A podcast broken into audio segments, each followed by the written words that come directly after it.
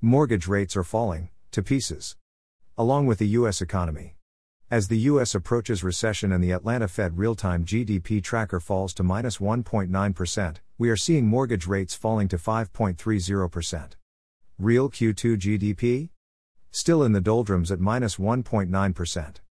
Biden is likely walking after midnight trying to find someone to blame for his declining economic prospects ahead of the midterm elections.